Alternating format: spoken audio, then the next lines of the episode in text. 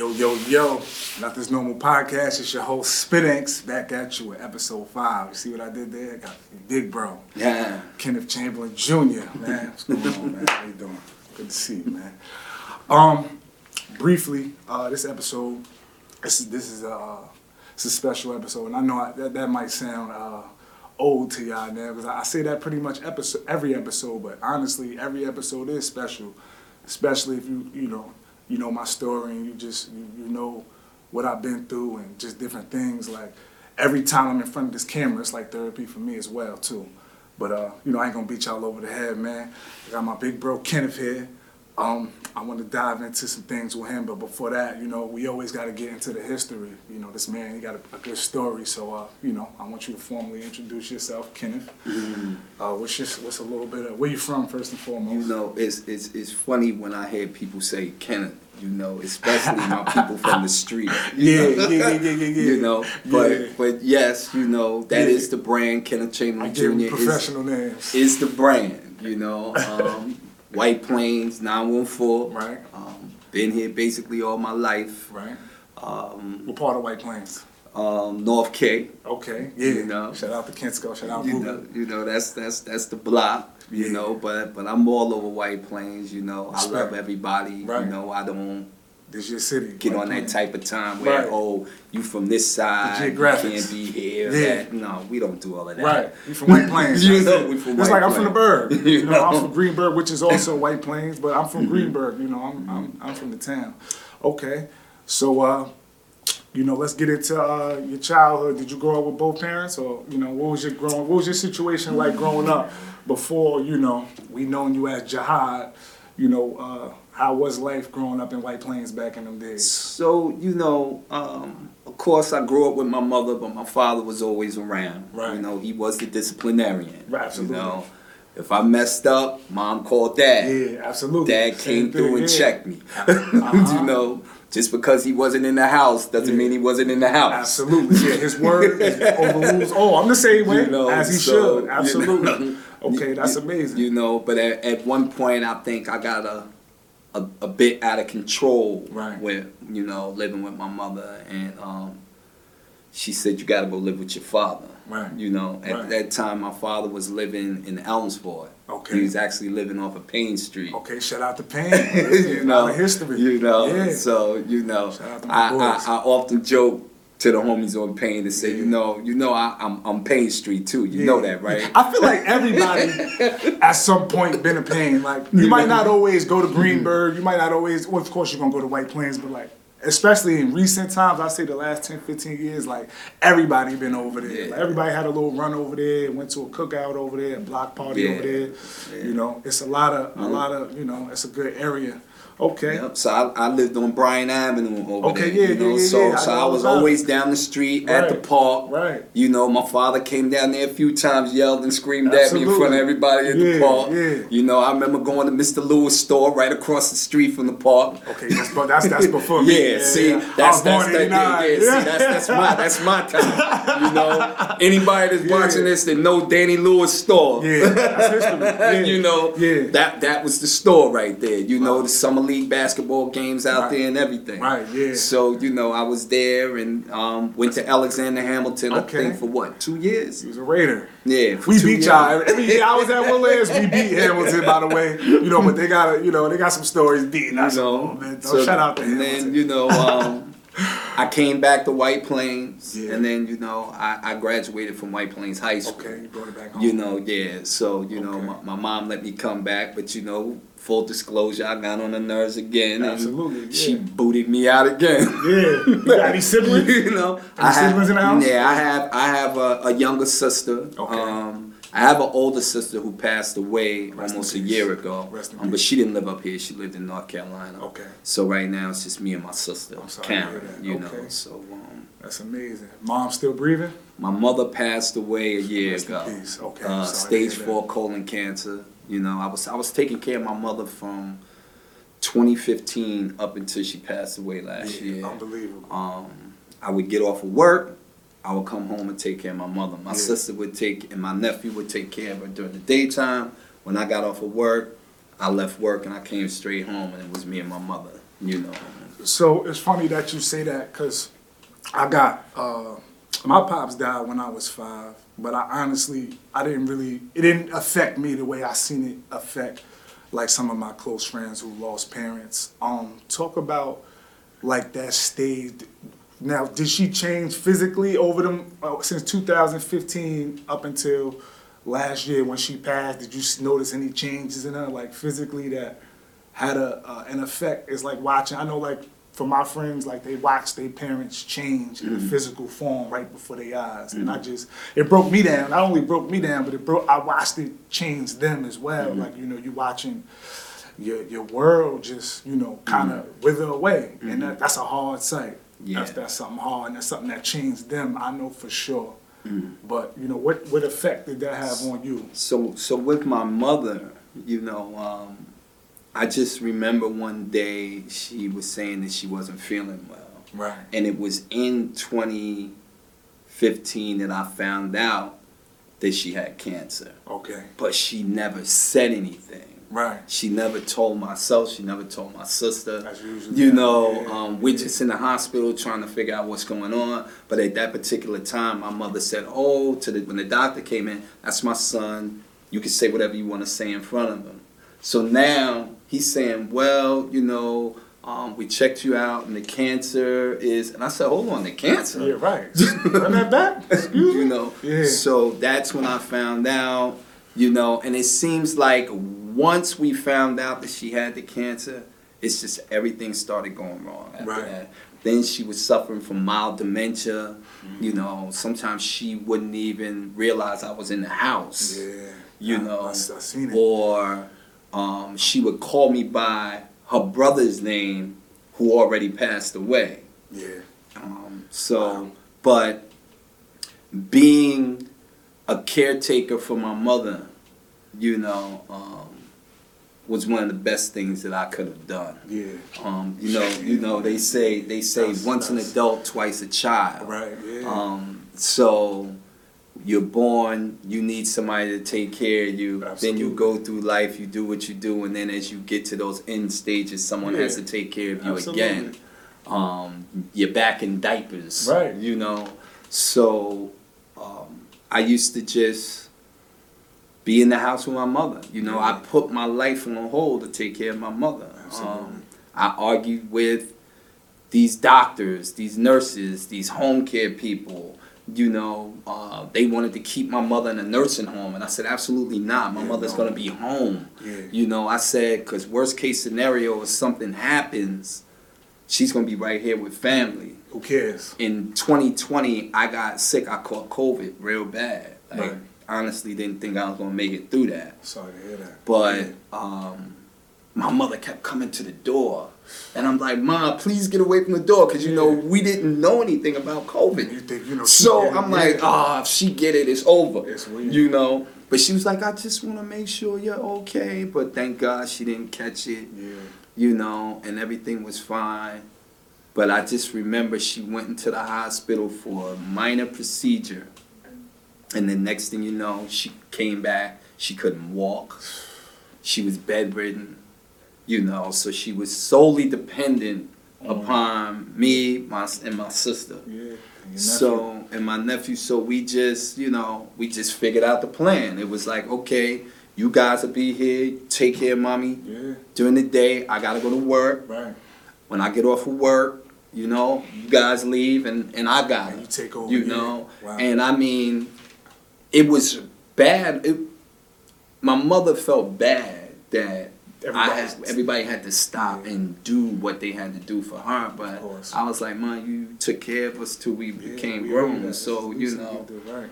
you know, and I've had conversations with people because my mother had an ostomy bag and all of that, and I had to had change one the bag and Yeah. clean the area. Yeah. And they Stoma. used, yeah, and they called used to say, "Oh man," somebody said, "I don't know if I could do that." I said, "That's your mother, That's your mom. I said, I walked through I said. I said, that's your, that's your mother. I said, I don't care about no smells. I don't care about none of that. That's my mother. Yeah. Now I'm not gonna act like it wasn't days where it got overwhelming. Of course. Where you know I had to go in the room some tears fall, Yeah. you know, but I gotta pull it back together and go back in the room a job to do. and and Yeah. do silly things just to make my mom laugh, invite people over to the house, Yeah. you know, That's enlightening. let her feel like she's included and stuff. Yeah. And then, uh, what was it, January 9th? Um, I was actually away, but I woke up that morning and something said, go home. Yeah. And I rushed back to New York. And I got there, my sister and everybody was in the house. But and I walked in, and I, my mother looked at me, and I walked in the room. You know, I'm like, "Hey, ma," gave her a kiss. You know, told my sister and my nephew, "Oh, y'all can leave. I'm good." It's just, I said, "We good. I'm not going nowhere."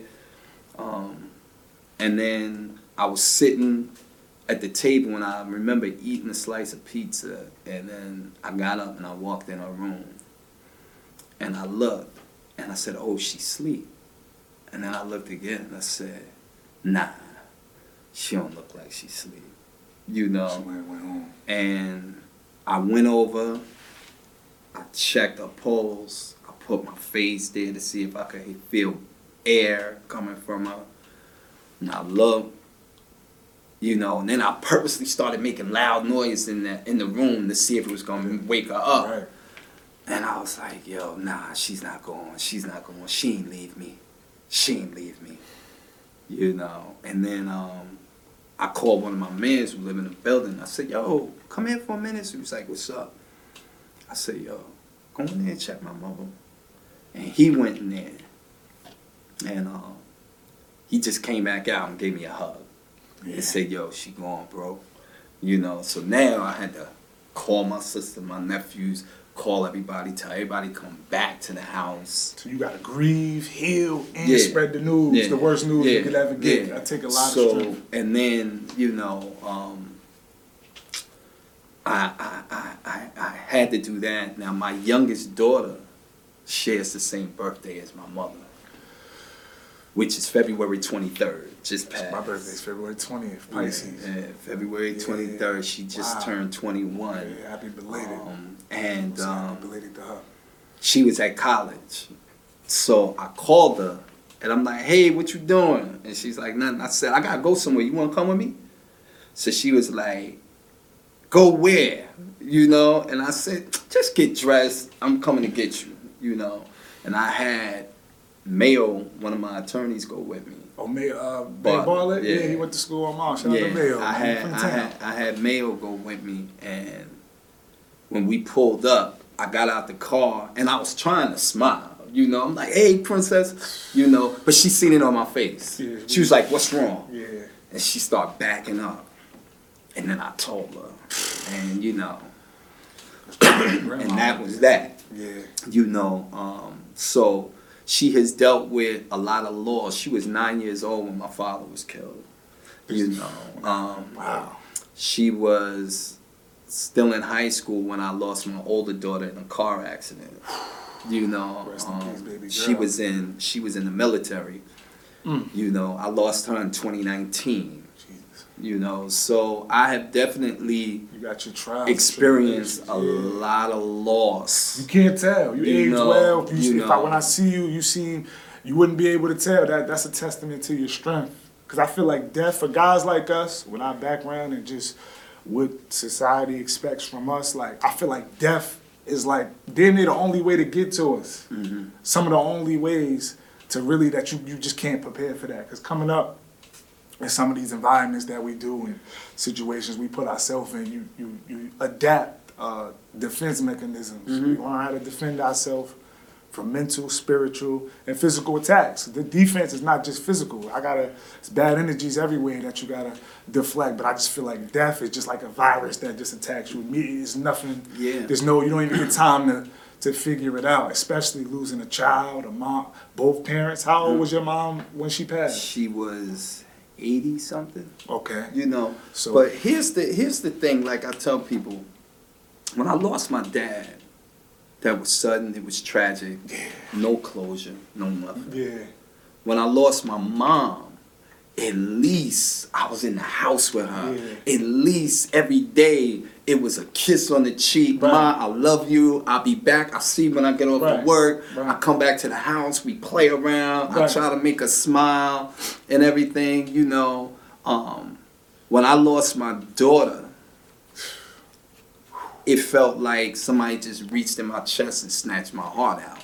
You know, I can't describe what it is or what it means to lose a child. Yeah, don't even try. Um, yeah. you know, um, When did that happen? You said that happened in April of 2019. She was, she was in a car accident in California. A car flipped over, caught on fire, and um, you know, Rest in peace. I even. I, you know, they tried to save her. They tried to get her out the car, you know, and not to sound, you know, too graphic, but No, um, she was, she was, it. she was burnt up in the car, burned alive in the car.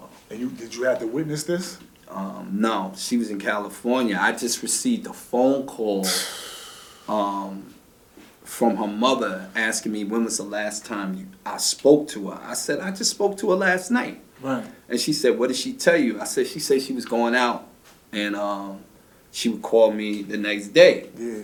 And he, she, I said, why? He said, oh, I'm just trying to reach her, can't reach her. And they said there was some type of accident or something down there, and she's not answering her phone. So I said, ah, you know how Shanice is. I was like, she'll answer the phone, or she'll text us back in a minute and say, I'll call you back. Right. You know. Um, and then I was in Brooklyn helping a family whose uh, loved one was killed by police. I was out there doing Right. that Yeah. and um, I got a phone call right in the middle of me speaking Oh. to the crowd. Um, and I went to the side and I took the call, and my mother was saying it was her. It's like it we're was struck her. by lightning. And it was like, what? And, you know, so um, my man that was with me kept saying, yo, we gotta go, we gotta go, we gotta go. We gotta get back to White Plains. I said, nah, I gotta help this family first. Deep. Then we go to White Plains. That's deep. You know, That's I said, they need me right now. And he was looking at me like, man, your daughter just got killed. And I'm like, I understand that. But I gotta help them right now. And, you know, I did all of that. And then we driving back to White Plains, and I'm like, I gotta call my kids now. Yeah. So I called my sons. So I called one of them, and then I told one of my sons, call your other brother, and Mercer called, and I called one of my other sons. And I got three sons. Okay. So we were all One of your on sons was my little man when he was a kid. Yeah. Aaron. Yeah. B Street. Yeah. That's my, that's my little Yeah. guy. guy. You always Yeah. dap. That's my yeah, little man. yeah, Yeah. yeah, That's my boy. yeah. So I'm like, you know, I got them all on the call, and you know they know something's wrong because I don't Yeah. never conference all of them together Yeah. like that. Yeah. And I told them, I said, yo, um, your sister was in a car accident, you know, and they were like, okay, she all right, right? Then I got quiet, Yeah. you know, and they like asking me, she's all right, right? Now you got It's hard You to breathe. You ain't even. That's your daughter, but you still got. To t- that's a lot. So- that's a lot of pressure. So now I tell them they devastated, you know, obviously. I had to call my youngest daughter's mother and I said, listen, I told her what happened. And she's like, oh my God. And I said, listen, I gotta tell Amani, but I need y'all. I can't do it by yeah, myself. Yeah. Yeah. Shout So- out to you. That's that's a so, real man. so they met me at the house, and then you know, I told her, and I always say she let out this scream. Yeah. Never it was crazy. Yeah. You don't believe human can even make this kind of sounds. You'd be surprised. Emotion, it, it, it, it brings something out of I you. said I never want to hear that again. Yeah. Yeah. But you're going to hear it forever. You know. Yeah. Um, Yeah. but uh, then I gotta be around my family, and I gotta keep the brave face on. Yeah, because they looking to you for strength. Yeah. That's what people don't understand. Us as the as the leaders of these families, so many different families, our friends, mm-hmm. our homies, whatever, we in the centerfold of everything. So we gotta endure everybody's pain mm-hmm. on top of heal ourselves. Yeah. It's it's that's that's. So I used to pretend while I was in the house, they or everybody sitting in the living room, I would pull my phone out and be like, "Oh, I gotta take this call." Yeah, that's your and I escape. go in the room Yeah, and just close the door and put my face in the pillow yeah. and just cry. Silence over your face, just You to let out some emotion. That's You that's know, deep. cause cause it was it was crazy. Like and but I'm looking at my little junior right there something right something that somebody said to me about that and and then you know we can we can move on Yeah, from this. yeah, no, no, for sure. Yeah, we. you know, I just wanted to it, got me, it got Yeah, me yeah, all absolutely not. emotional and everything right Absolutely. I now. would be doing the same thing, man. but um, Child. an elder that I know said to me, she said, "It's when you lose a child, it's not about day by day." She said it's moment by moment. Yeah, second She by second. said because at any given time, you'll just the trigger. You'll break down. it. It'll break you down. And and yeah, I want to Yeah. shake your hand. You've been this surface area. This is just a testament to this is real strength. You know, we often you know we maximize or measure our strength by how much we can live or how many people we can beat up, and not take real strength to, to lose what means the most to you and still have to deliver that information and still have to be the shoulder. That's a big shoulder. Imagine how, how his shoulder feel right now. He got the weight of his other kids, his whole entire family, his different campaigns, his this, that, and the third, and he still got to heal. That's that's not easy.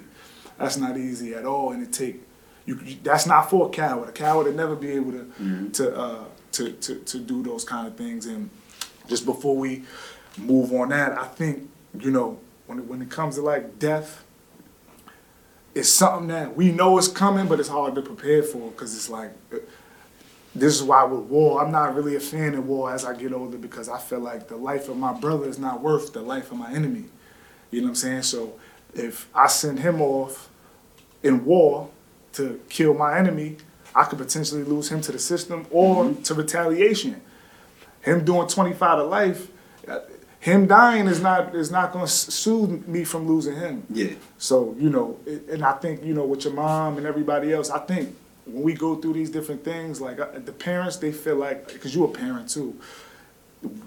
We try so hard to build shelters around our kids. We don't want our kids to go through anything close to the feelings that we felt. Exactly. So I think they know that, and I think honestly, you know, your, with, with your mom, it was right on time as far as you had to how you found out that she was even sick. Mm-hmm. You know, I, you never had a clue, like you said prior to that, until a doctor you went to a doctor's appointment. They slipped up and told you, and she said, "You know what? You can finally tell him." Because at that point, it's like he's here. I gotta tell him what's going on. She masked it for a while. I think mm-hmm. for the sake of the family. Yeah. Just like when she, you know, she passed. As soon as you came back, I gotta see it, lay eyes on my son.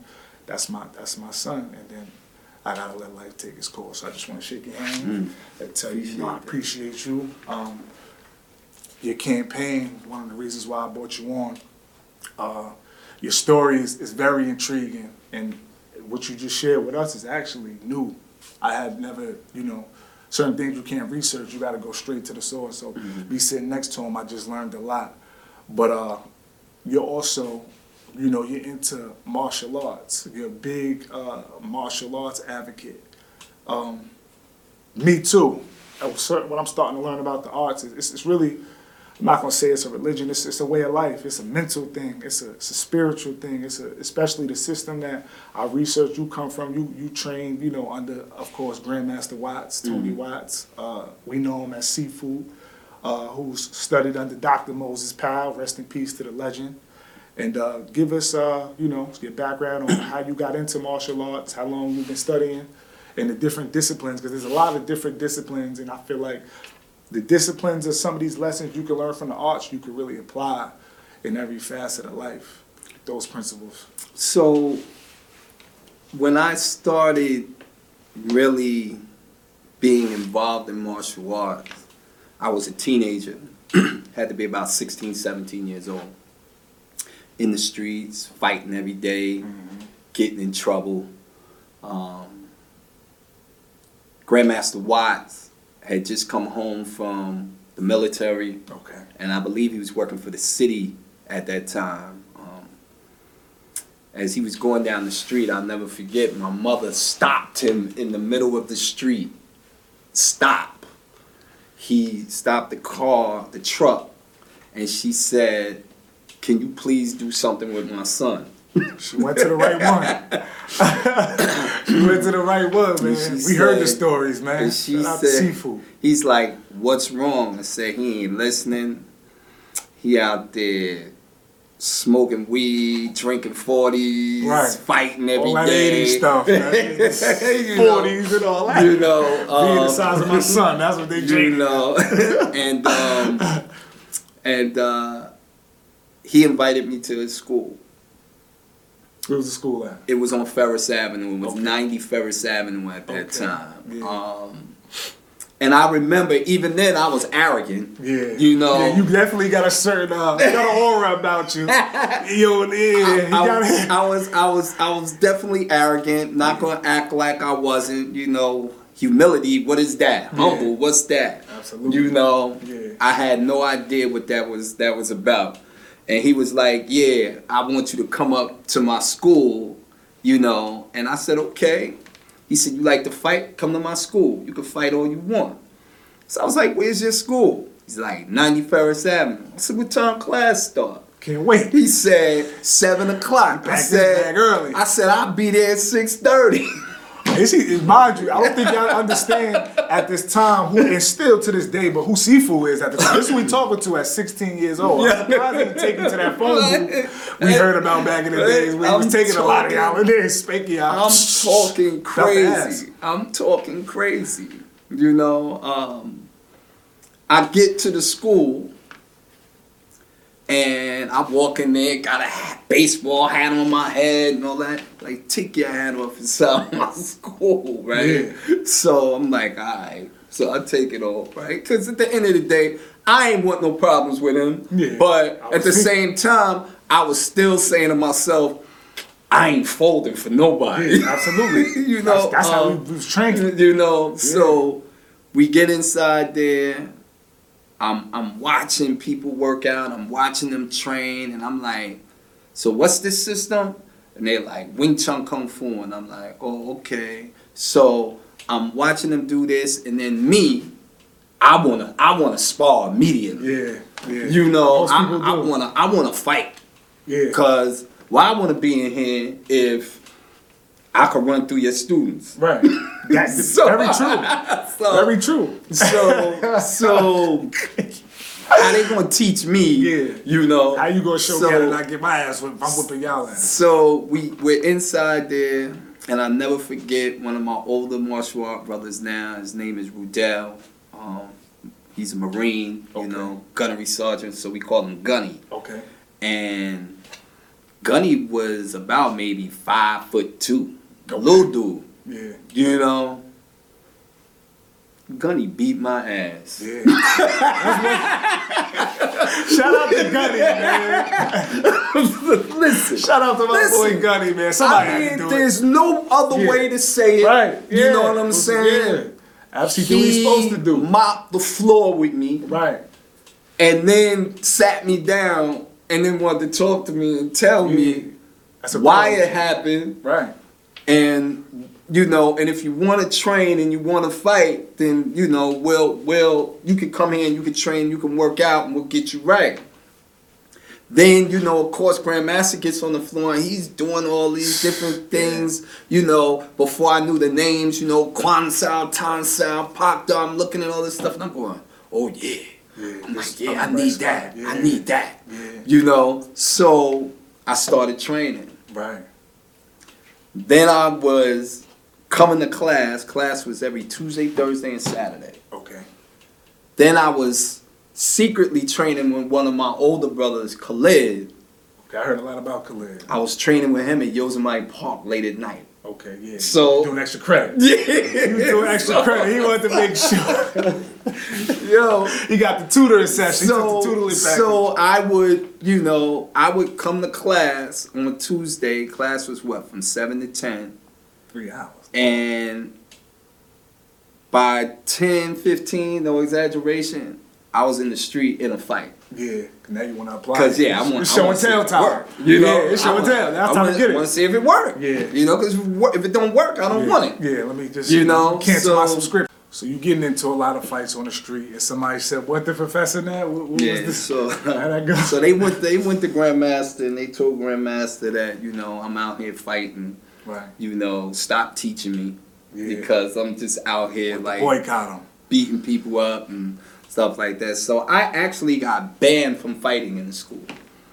Where Grandmaster, and he'll tell you, he barred me from being allowed to spar and everything in the school. Oh, wow. I couldn't do none of that. All I could do is just do exercises, drills, and things like that. Yeah. Was not permitted to fight. you know, Put the So- leash and a muzzle on. So, so, so you know, yeah. um, but then I then you know, but at the same time I began to grow, and I mean, you know, we had our, our ranks and our levels and stuff like that. And I remember when I got tested. Once we combined the jujitsu with the kung fu, that was an excellent which is- marriage, by the way. which is coming from our way of Sanuces Ryu Jiu-Jitsu, one of the late great um, Dr. Moses Powell, Yeah. and also SWAM Martial Arts family we're a part of. Mataka Mataka You Bear. know, Sijo Abdul Mutakabbir. Right. The acronym for SWAM is Strong, Wise, Achieving Minds, Strength, Wisdom, Alert Minds. Right. You know, surely we are men, and for the ladies and sisters with alert minds. Beautiful. So, you know, a nice little. they definitely made sure that we understood that what we were learning was 90% mental, 10% physical. Right. That is mind over matter. That, you know, these, these are thinking man's arts. You Absolutely. know, be it martial arts, be it boxing, it's all thinking because you're strategizing in the midst of doing what you're doing. Absolutely, You know, so It's human chess, I like to call it. You know. so you know, I remember when I got my first black belt and became a Sifu also um, under Grandmaster Watts. I mean, How long were you was- training before you got your black belt? Um, I think I was ten years in. Ooh, yeah, see, that's a real black belt. It ain't just the, the uh, Yeah. Men's Wearhouse joint Yeah. that you strap up. He 10, earned 10 it. years, ten Yeah. years before um. I got a black belt. Ten years before I held the rank of Sifu. That's amazing. Um, Yeah, because I noticed now you got the. Uh, I pay attention.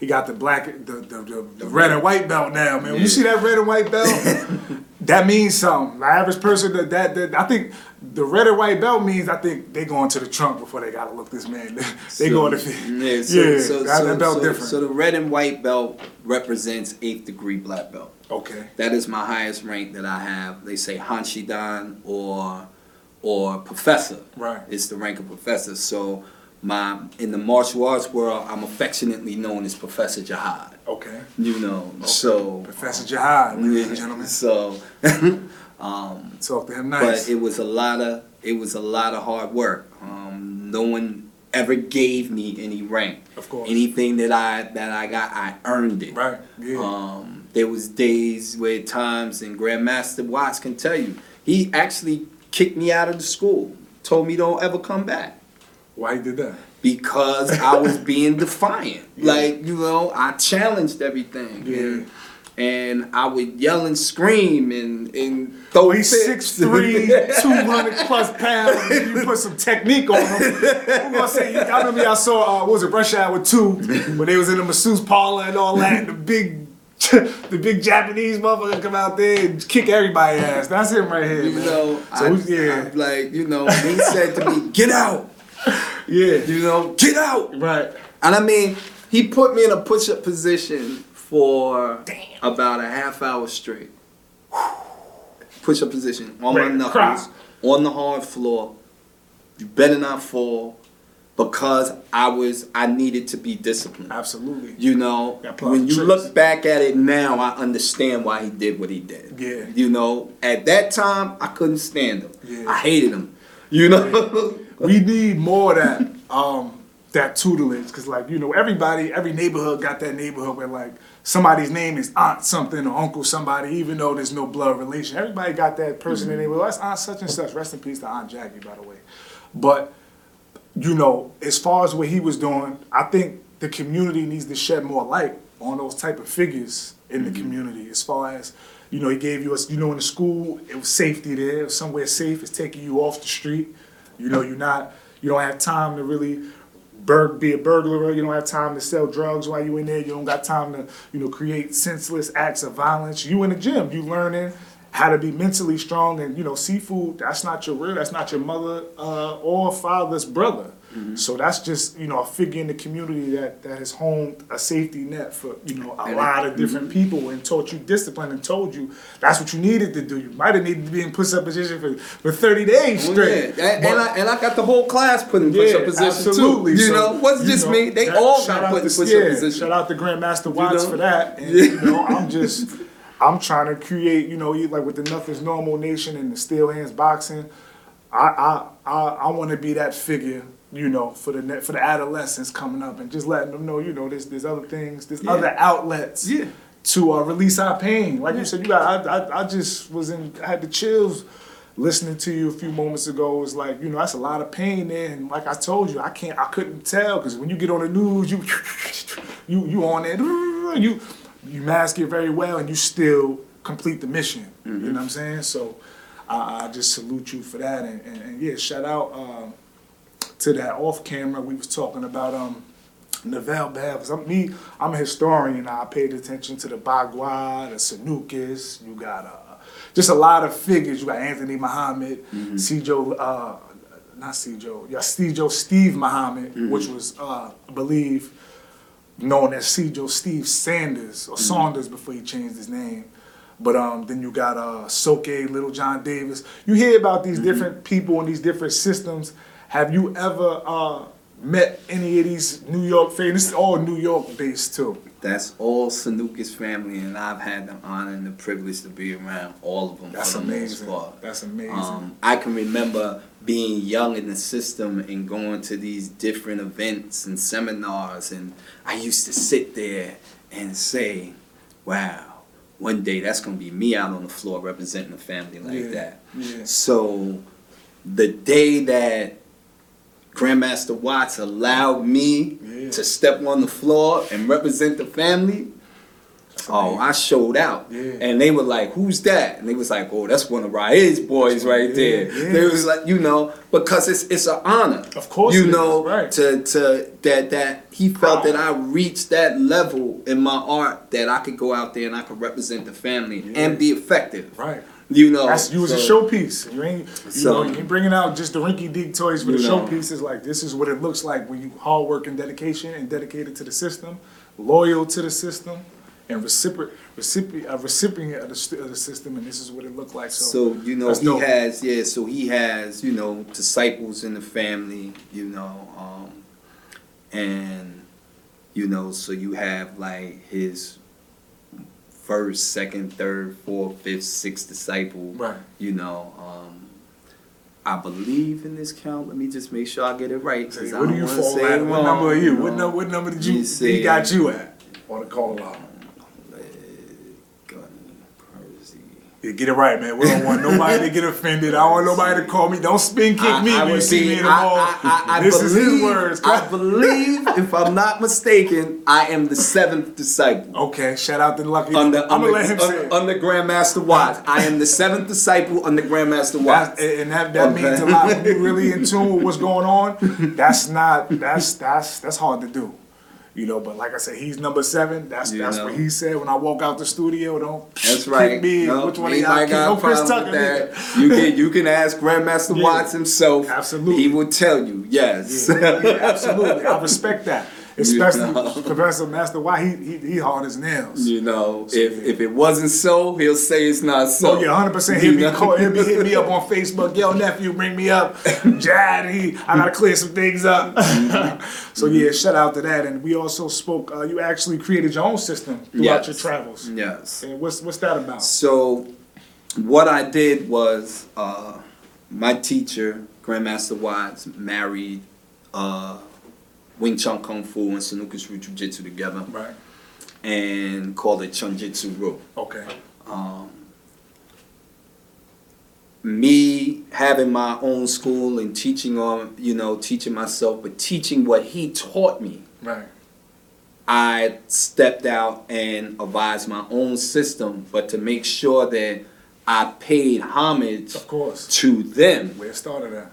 I just called it Chun Samru. Right. Okay, which is the Chun is the Wing Chun, the San is the Sanuces. Right. And the rule, you know, we usually say is whatever works, you apply it and you use it. Okay. Um, So what's the difference, like between what's what's something things that you tailor made specifically for your system that might not show in the next? Not to compare and contrast to say your system is, but this Yeah. is not what this is. I just want to elaborate Yeah, no. on what exactly your system entails. So I think that one thing that I will teach my students tradition. You will know how to tie a belt, put how to put a gi on, how to ray in, Of how to ray out, Yeah. know your ranks, know who's who in the family.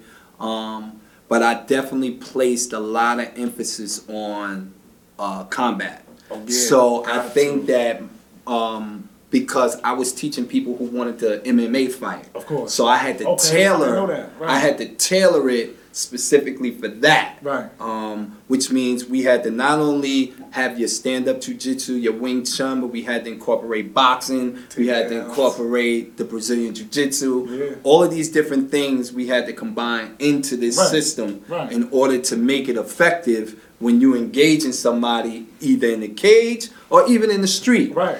And so, in the other part of that is what I tell people I don't teach self defense, I teach urban combat.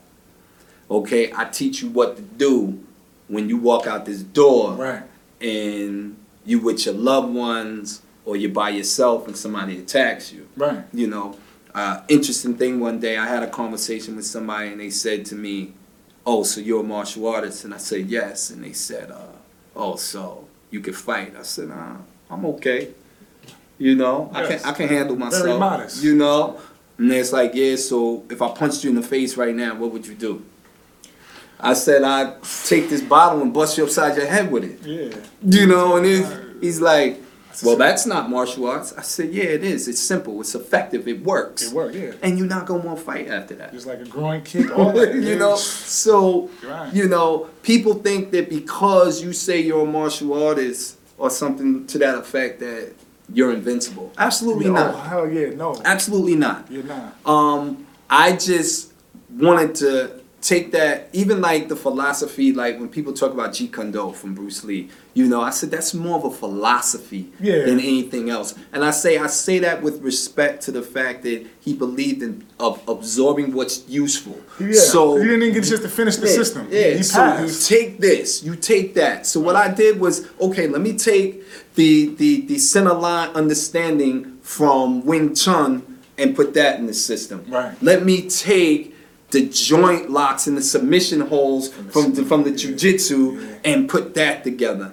Let me not just have my students doing linear movement, but understand how to take angles and roll. So let me take the boxing component from that. And because we're we're we're in a combat situation and we're not in the movies trying to throw high pretty kicks, Yeah, nah. let me take the kicks from the Muay Thai system, kicks, yeah. leg kicks and strikes and and incorporate that in there. And see, this is why I say it's like it's not about just punching. We say it's about striking. Right. You know, 100%. You know, Absolutely. and and believing that the hand that attacks also defends, and the hand that defends also attacks. Right. For your every one attack, I have two attacks and a defense. Right. So you know, you combine all of that together, and all of that is trial and error too. Because at the end of the day, now I've taught you in theory. Now, can you practically apply? That's what sparring. You know, and that's where the sparring has to come in. That's where, you know, you can't be gun shy, but we all are, you Yeah. know, to Yeah. a point. Right. You know, like I tell people, if you were in a fight in the street and they like, yeah, and I said, um, you got your hands up, and it's like, yeah, I said, what are, what are you hesitant about? Because it is that first hit. I said, and then the guy hits you, and you like, that's it? It's like, and now you you in your zone now. And it's, fighting is is hundred percent mental, and that's something that I've been I've been telling my students for the longest. Well, not for the long. I just started implementing with these because I teach boxing. I teach. It's a mental. It's a huge mental aspect because this is different. It's just different demonstrations in fighting. You got you snuff somebody first. You got unexpected on the fly. Mm-hmm. You got you going to take that walk taking that walk it's a different mental than when you just fire off with somebody. As you taking that walk, it's starting to settle in. I'm about to fight. I, I, I don't know what this person could bring. Mm-hmm. I don't know how hard he about to mm-hmm. hit me. I don't know how hard I'm. You start overthinking. Mm-hmm. So just because you know the, the techniques and the principles does not mean you're gonna know how to. You got to be able to perform on all that on Yep. every cylinder. The on the fly cylinder, like oh shit, it just it's going on. Let me snap out of it. Then we going to take that walk and getting fired on. All of it is a different mind frame that's hard to uh, mimic unless you go through it. You know what I'm And if, saying? and if you say that your heart rate doesn't go up, Oh, you're a fool. You're lying. I don't give a fuck you fight. Yeah, you're everybody. Mike Tyson said he got nerve. He couldn't you even know, sleep the you night know, before. You're, you're, lying, and, Yeah. and people have to understand there's a difference between uh, self defense. There's def- there's a difference between competitive fighting, uh, urban combat, and self defense. Yeah. You know, so I tell people when you're dealing with competitive fighting, we in a cage, a ring, whatever. There's a ref there. Somebody's gonna stop it. Right. Okay. Once they see that you cannot intelligently defend yourself, Yeah. it's over. Yeah. You know, it's Not, in- over. not in urban combat. It's over. going back Okay. to third I grade. always, I always joke, and I got the Mills Lane voice. Can you go on? Can you go on? you know. That's, that's what's going on. You know, you, you know. So Straight up. that's what you got. Self defense. Now you're talking about you're dealing with the element of surprise. Right. Okay. So I might be like this. Listen, come on, man. I want no problems. Or or we say these uh, uh, defensive postures that. Yeah. People don't really they, they look non-defensive and you you might have your hand right here but you really got your hand up near your face Just just, in case, yeah, yeah. you know when you're talking so you got that so then when someone does attack you're responding You're to that ready, and you're attacking the attack but then you have urban combat or mutual combat now that means we going to fight skill versus skill. right now. Yeah. Let's go. We going to fight. You called me out, or I called you out, or whatever. It's a it's a real situation. Nobody's gonna stop it. Yeah. You know. That's a different headspace. That's where you find out who's a man in that's a lot of that's cases. A, that's a different type of fight. Yeah. And if you're ever training with anybody that makes you believe that all three of those are the same, then you need to get away from that person 100%. because that person is going to get you killed. That's not to say that you can't use certain elements of each one, Right, of course. but understand the difference between them Right. when you're talking about engaging with somebody. Yeah. And you always have to view your opponent as being the most dangerous person. You have in the all world. it take is one shot. You know? Mm-hmm. it's all about who get off 1st If he know how to use, if he got a, a AK forty seven, but he got a two two, and he get to his two two before you can even Mm-hmm. engage with your AK, yeah, out of here. you know, So you can have all the tools in the world, you got to know how to apply it. And sometimes simplicity is, is is is a masterpiece in itself. I'm not trying to be out there all day. You have to be ready to be mm-hmm. out there. It's called endurance. You know, mm-hmm. endurance is important mm-hmm. in martial arts and fighting. Period for the mind, for the spirit. Fighting is a mindset. It's not. It, it has to be if you plan on being successful or not getting rolled over or being a victim. You have to have a mind for it that I'm, I'm gonna make it home by any means necessary. If you don't, you can know all the techniques in the world and it's just it, Yep. your brain is gonna take over and it's gonna, it's gonna you know and, and you already know as a fighter, I, we better not ever see you go like this. that oh you oh yeah I'm on you. now we know. I'm on you. I'm on, oh, he tired. I see that first gap. I see you jump up and down. That comes from, you know, You know, hours of training. You start You to pay know, attention to we- body we- language. We see, we see you do that. You, You get cracked and it's like, know. ooh, and, start- and, and let me just put the disclaimer out there that we are in no way advocating or promoting violence. A hundred percent That's, no. that's not No. what we're doing. We're talking about the art. Okay. We talking about really the world. We're not advocating violence. However, there's gonna be at some point in your life you might have to get violent in order to protect what you work, whatever means the most to you. So it's not advocating it. I try. I'm not gonna say I'm not against it. I would try mm-hmm. my hardest to prevent it. Correct. Because I know once it go there, it's really no off button, and I can't tell you how to respond. I might whip your ass, you might whip my ass. I can't call you up like, Yo, listen, it's just a fight. I mean, let's just keep it there. He might want to blow my head off now. Yeah. So now it's like I would rather not. But if it's get violent and make it home, or not be violent and maybe not make it home, or I'm going with option A. Oh yeah, oh yeah. I If you know, if you know the attack is imminent, Yeah. What Try to. for? That's what the art teach you too, especially when you know when you can. Part of being strong is knowing. I know I'm gonna let you live your movie because I know you really don't got it for me, and I know it's all about accident prevention. So I, I'm trying to clean messes before they happen. You mm-hmm. step on my shoe, yo, what the fuck? Yo, listen, I, now the, the older me, I'm firing. As soon as the first sign of disrespect, I'm firing. Me now, it's like damn. Cause you got more to lose. I got way too much to lose. I'm looking at my young king right here, and You just know? other d- different parts of my life. That's not worth it. Like I said, You his life is not lose. worth mine. That's a suicide bomber. Yeah. At that Yeah. point, so you know, You know, now I would rather see you throw hands with somebody than to pull out a weapon. Absolutely. And, and take their Yeah, life. what I'd happened ra- to I'd that? I'd rather I'd rather see that. Uh, that's- you know, that's a loss. I honestly came up in the era where it was, oh, you know, so and so, and it's yeah, it's like, yo, he nice with his hands. That's what Yeah. we used to hear. That was the thing. It wasn't, oh, yo, oh, he got it on him. Yeah. Watch out. yeah, You know, yeah, it's a different game. Yeah, it's a so- different game out here. It's a different level of chess. It's these they You not know, thinking yup, about so- so, consequences. yeah. it's different. But yeah, like you said, even we caught the last of that era too. We we had to we had to fight. I mean, ah, it started to transition as I got a little because I'm a, I'm a lot younger. You know, I was born '89. You know, so by mm-hmm. the time I'm getting into situations, I'm like 14 years old, 2003, 4, 5. It started to shift. But then the gun law changed in 05. I remember that like it was yesterday, seeing them little signs with the guns, with the, and they, they turned from eight months to back in the days, you, you mm-hmm. do eight months. That's how much gun violence wasn't a factor. You get eight months for a pistol, mm-hmm. a loaded pistol. Now it's five and better now. So, you know, it's let you know it, it, it done went up. It's serious out here. This age range is all, I feel like, man, 17 to 23, they they firing up. So it's just really no more of that. But these kids, I feel like, at least need to learn it for the discipline. You mm-hmm. know, to teach you humility. Not necessarily being humble, because I just feel like humble sometimes you watering yourself down, but mm-hmm. humane, man. Mm-hmm. Just communication. It takes strength to communicate with another man while y'all in the heat of emotion. It take one whatever man could come come down and say, you know what, listen, da, da, da, and talk it out. That shows that's that's stronger to me than just doing what we all know how to Yeah, do. Yeah, and see, I'm uh, look. Here, here, here, here's my thing. You know, um, a lot of times people see me. A lot of people think I'm younger than what I Yeah. really am. Right. Okay, I'm 56 years old. Yeah, blessed. Okay, um, Terrence Howard over here. most of most of the people that I see, like yourself and and other people that I deal with and I speak to, I can actually be your father. Absolutely. You know, 100%. you know, I 100%. I could be. You were born in '89.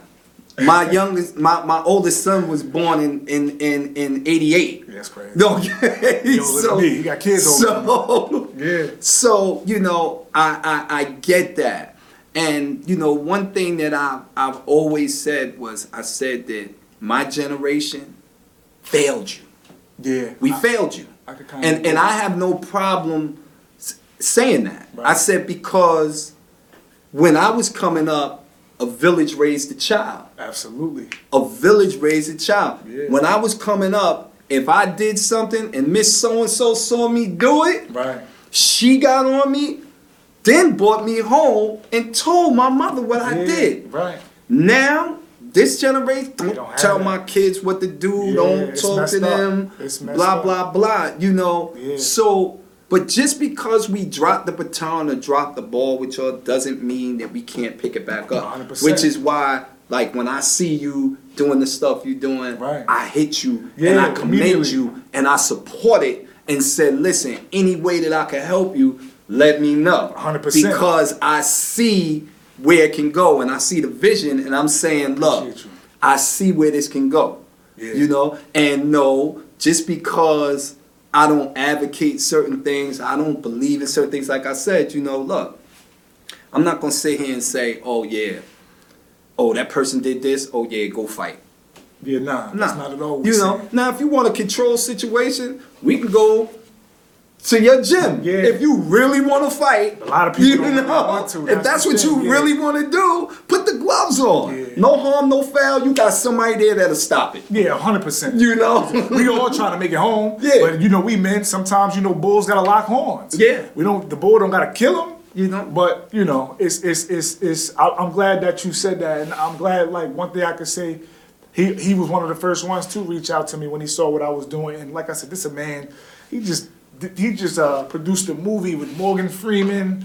Uh, my man Faison, he had jukebox from from Power from, from Power and then the joint. So he ain't gotta be sitting here talking to me about nothing. He could be at somebody's meeting somewhere talking about building a storefront somewhere. But you know, this is his. This is a way of, of giving back as a as an elder and a big homie. This is what real big homies do. They they they, they pick the baton up because accountability is the is the seed to growth. When you ain't gonna grow if you can't take accountability for your mm-hmm. actions. If you still in a, a space of denial, you ain't we ain't gonna never get nowhere. or or we or we like to say also we talk about along with that accountability we say confrontation we confront you Right. but with confrontation comes support Right. so i could say you know you out here doing A, B, and C. What's wrong with you? That's reckless. Right. But at the same time, I could support. But I can support the fact that. But you know what? I see you doing this podcast now. I see you doing Yeah, this. I mean, Keep it up. right. So I gotta let you know that the two go hand in hand. With confrontation comes support.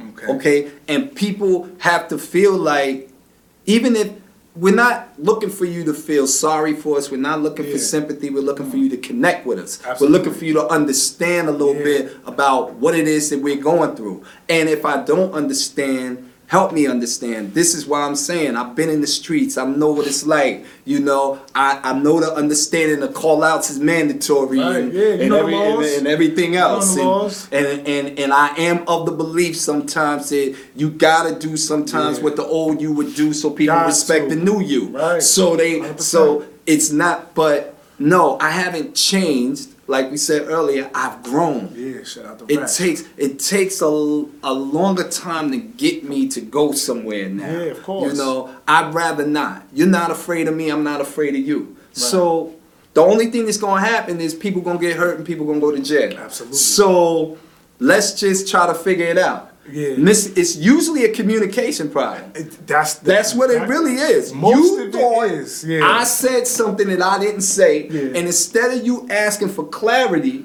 you jumped the gun, assumed that that's what it was, and now I'm the op. Yeah. You know. And, and, and at this stage, I like the only ops I want is opportunities. You Those are the only ops that I'm looking That's for. it. On top of a lot of times with ops, we be our biggest ops.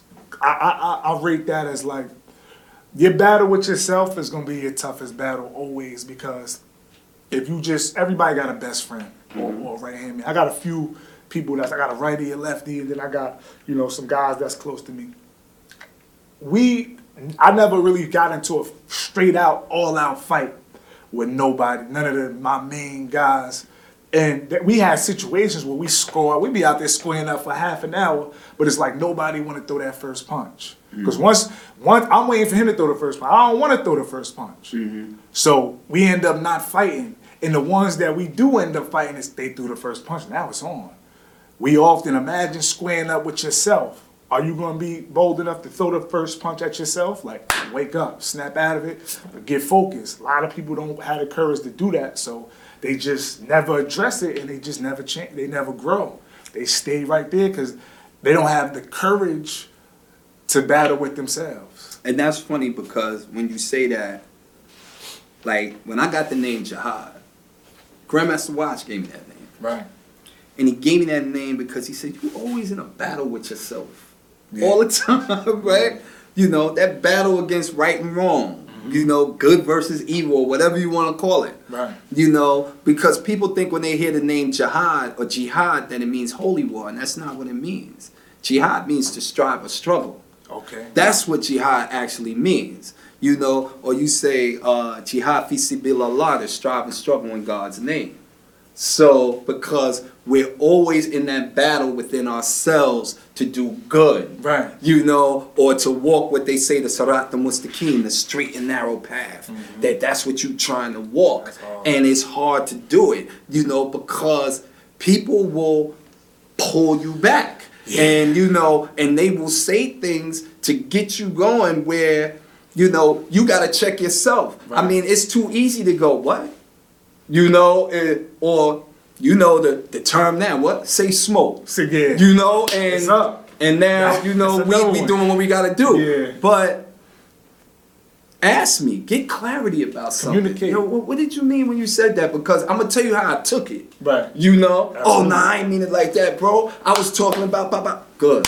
I feel you. Right. You know, War prevented. and, and and then and then I could respect that. That doesn't make you no sucker. Nah. That doesn't make you soft. Yeah. You know, that just means that you were smart enough to say before I jump out the window, let me find out what's really Let me going look down on. first, see what's going You on know- Because when you're in a position of power too, you also don't want to abuse the power. Us, like the who we are to Mm-hmm. our communities, uh, we sit. We say to say we sit high. Like people, people love us. Uh, we have influence. You know, people would take our word for.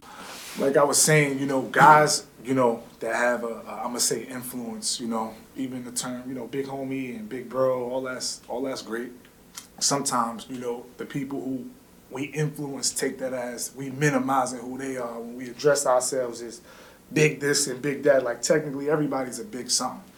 But I'm gonna say we guys that got a lot of influence. So, you know, sometimes, you know, the guys with influence don't abuse your power, man. If you know you have an influence of, of guys who, who who gonna come a certain way for you, that's when you gotta be the strongest, cause that's when you really wanna try to minimize confrontation and conflict, cause you know you got you got the uh the, the I'm gonna say you got the Lakers behind you, right? So you don't want you don't want these guys to stop everything they doing because they're gonna stop everything they doing for you, right or wrong. You somebody got to do the thinking. The, the, the, the players that you got in the background might not be the best thinkers, so they're gonna go off the one with the influence word or the one who's most successful. Mm-hmm. Because often, like I said, we, we define success, character with success. So they see you as the ticket, so they're gonna do whatever you say. So you knowing that, don't put them in positions to throw their life away so easily based upon when you break down the root of these issues, it don't really be about nothing. Yup. It be about, you know, it's it's not worth everything this man, you about to put this man through, or you asking this man to, uh, you start teaching these guys how to do other things, you know, so that's, uh, as far as, you know, I wanted to send that message to our community. Like I said, it, it, it, I got the big bro with me that I think he, he's a perfect advocate because honestly, you know, our culture, we need more of what he got going on, which brings me right into uh, my next topic. Uh, you know, this man, he, his name is Kenneth Chamberlain Jr., which means there's a Kenneth Chamberlain Sr. And just the story on that, you know, I, I, I look, I've been doing my research. Um, it was a situation that happened in November 2011 Yeah. where his father was fatally murdered. And I just remember what I was doing in 2011. I remember June, not June, February. I just came off my little 120 days. It's crazy. The situation I was actually in there, how it's growth full circle, because I was actually in there for a situation uh, uh, uh, that was close to home on both our sides. Just I'm talking a lot of riddle, but it just shows you like you know I don't think nothing happens by chance. It's not no secret of why our energies colliding and why he's sitting next to me and No to such get thing as coincidence. yeah to get back on on topic.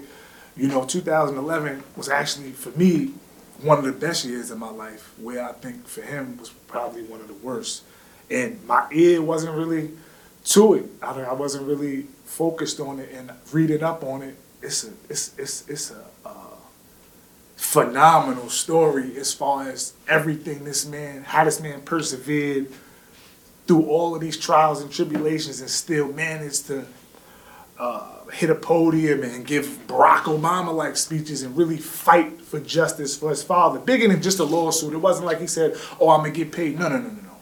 This man invested. He made deposits spiritually, emotionally, financially, physically, every way possible into getting justice for his father. And it's been a fight that's been over ten years, and it's still not over. But uh, you know, 135 is crazy that that building happened in that building. 135 got a lot of history with that building. Like I'm saying, I've been outside a long time, and I know the history of, for some reason, with police in 135. I remember hearing stories about shout out to Stav, Uncle Flock, a situation he had with with, with the police in uh, 135. You had the tragic situation with your father, and I'm sure there's many more. These are just the ones that st- stuck out for me, being from the next town over and being a lot younger than y'all. But you know, it, it I read up on it. It's it's, it's heartbreaking.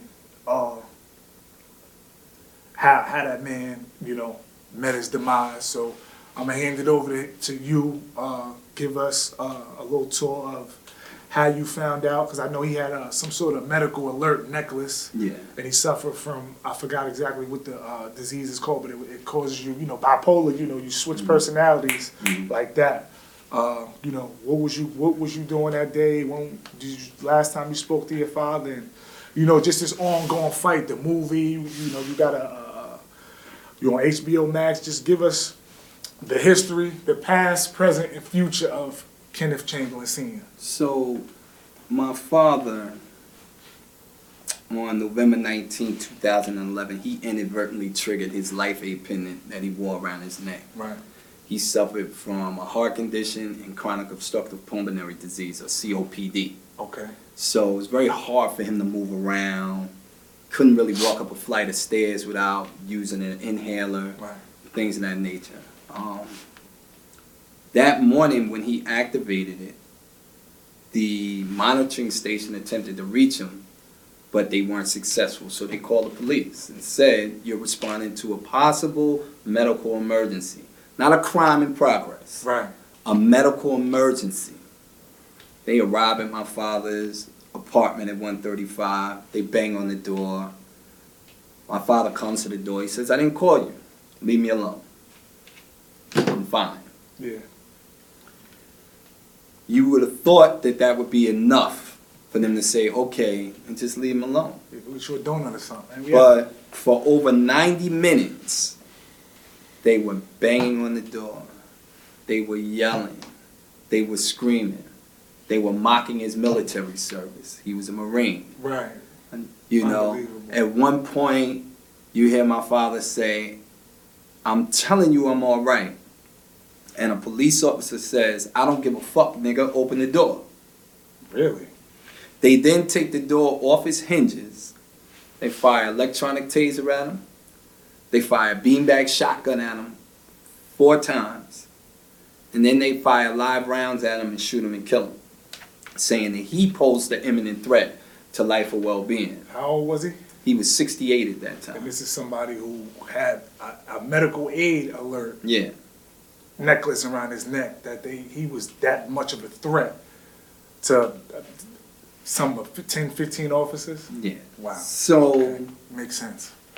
The way I found out about it was I was up early that morning anyway. You know, I get up early because I'm up doing calisthenics and everything else. course, yeah. You know, and the phone rings. So when I see the phone ringing, I see it's a friend of mine. So I'm immediately thinking, what this dude do? Now he want me to cover for him again because he done stayed out or something. So I answer the phone and I'm like, you know, and we had this crazy conversation whenever we talk. So as soon as I pick up the phone, I'm like, fool, what you want? You know? And then he's like, yo, Wow. yo, you need to get the White Plains right Some away. Phone calls you be getting. And I said, why? What happened? And he said, I don't know, but the police is banging on your father's door. I said, banging on my father's door? I said, what they banging on my father's door for? He said, I don't know, but you need to get out here right away. In the process of him saying you need to get out here right away, got cut short in that sentence. He said, you need to get out here right now. Oh my God. And I said, what happened? And he said, yo, I think the police just shot your father. And I said, what? So I hung up the phone, put my clothes on. I was living in Greenburgh at that time. Mm-hmm. Shout out to White Plains. I get out the White Plains, yellow tape is up, crime scene, tape, all of that. I get out my car, walk over, and I asked the cop that was standing there, um, did y'all just shoot somebody? Cop says, what? What are you talking about? I said, let me be more direct. Did y'all just shoot my father? Right. Right? That's cut. So he says, uh, you got ID? So I pull my ID out, I give him my ID. He says, um, he takes it inside the building, and then this other cop comes out with my ID, hands it back to me and says, go to the hospital. So I said, what? He said, go right to White Plains Hospital. I get to White Plains Hospital. You know, my cousin is with me, and my boy that called me, who is actually one of my students. Okay. And we get to the hospital, and I tell them, you know, you just brought someone in here, gunshot wound. So they were like, all right, they buzzed this door. And not in the normal waiting area, but they took me to some private waiting area. They had me inside there, and we're sitting there, and you know, you don't know how much time elapsed at that time. So we're sitting there, and then all of a sudden, this doctor comes in, and he just looks at me and he says, I tried to save him, but I couldn't. Went crazy. I'm sorry your father expired. And I just looked at him and I said, Can I see my dad? And he said, Yes, come with me. And he took me into the emergency room. Right. Took me into the emergency room. And when he took me over to my father, I saw him laying on the stretcher. And his eyes was wide open, tongue was hanging out his mouth, bullet hole in him. And I could also see the opening for the incision Right. where the doctor went in. Right. They hit him in his, in his arm. and yeah, attacked his and I'm like, what happened? You know, what happened? And um, next thing I know, this cop just comes out of nowhere and says, "We ain't gotta tell you shit." And I just looked at him and I'm like, what? That's just inhumane. You know, Man just lost his father. so I walk outside the hospital. As you know, now I'm upset. Of course. I'm cursing, yelling, screaming. Just saw my father dead. And next thing I know, it's about 10 or 15 police surrounding me. And it got me in a semicircle. And I'm looking and I'm like, looking at them. And I remember my cousin saying, please don't do nothing. Please don't do nothing. Yeah. And I said, uh, I said, nah, they just killed my father. And I looked again, and my student was standing there, and I remember giving him my ID, my wallet, and everything, and my keys, and I said, hold this. Um, and he said, why? I said, no matter what you see happen, don't get involved. And he was like, nah, nah, that's not gonna happen. I said, yeah, it has to. I said, because they're gonna kill me. That's You right? So, you know, I said, and you're gonna have to tell the story. Um, Wow. so this same cop that was in the in the hospital that told me he didn't have to tell me shit, then comes walking out, he's smiling, and they putting the gloves on, the motorcycle gloves with the fiberglass knuckles and all that. Yeah. I remember it like it was yesterday. They putting those on their hands and looking at me and smiling. And I'm like, so I look at the one cop and I said to him, I said, you know what? You know the difference between me and other people you done this to? And he said, what? I said, you dealing with an intelligent black man. I know how to fight you. Yeah. He looked me up and down, he smiled, and he said, fuck you. I said, oh, all right. I said, all right. You know, um, at that point, Grandmaster Watts comes busting through the circle. You know he can't wait. So he comes busting through the circle and he's telling them all, back up. All of y'all back up. Y'all just killed my man, my, my student, student's father. Back up, back up. But then at that time, some officers also came, like a lieutenant came that I knew, and somebody else came that I knew. So the situation got diffused real Of course, quick yeah. because now the lieutenant's telling everybody to back up. So now they not trying nothing now. Yeah. Um, of course, the DA promised a full and fair investigation, but they immediately put this narrative out there. If you look at the story in the beginning, it said police shoot and kill hatchet wielding man. So if you see a story like that in a headline, you think if somebody was running around the street trying to hurt people and the police had no choice but to kill him Right. where the narrative should have been police respond to medical emergency end up killing a Yeah, man. Turn fatal. You know, that's what they should have been saying. I was sent to help them, you know. ended up hurting them. So the DA promised a full and fair investigation, but like I always say, um, we always hear the same thing, and that's after an exhaustive investigation, The grand jury has determined that there's not sufficient enough evidence to charge the officers in the killing of Kenneth Chamberlain Sr. They asked the DA, well, what about the fact that they called Mr. Chamberlain a nigger before they killed him? Isn't that a hate crime? And she said, was it used? Yes, and it shouldn't be used, but it was used as a tactic to distract Mr. Chamberlain. Oh wow. Okay. So, yeah. And every time I say that, people look and say, what? So they called your father a nigger and they did it to distract him? Yeah. Was he supposed to blink when he said that? Like what? what So- that's You know, um, when they came back with no true bill in that, um, we then moved forward civilly. right. And, you know, people think that, oh, it's about money at that point. Yeah. When no, absolutely not. When you move forward civilly, now your investigators, your attorneys, now they can find information that may or may not been presented to the grand jury. And we know the grand jury is a secret, so you Truth. don't know what was presented, what they put on the table for the for the grand jury to consider to even get an indictment. Right. So we we did that. This is where we found out that not only was my father shot with the beanbag shotgun three times in the front, but he was the fourth shot was to his back. So he was shot in the back with the beanbag shotgun.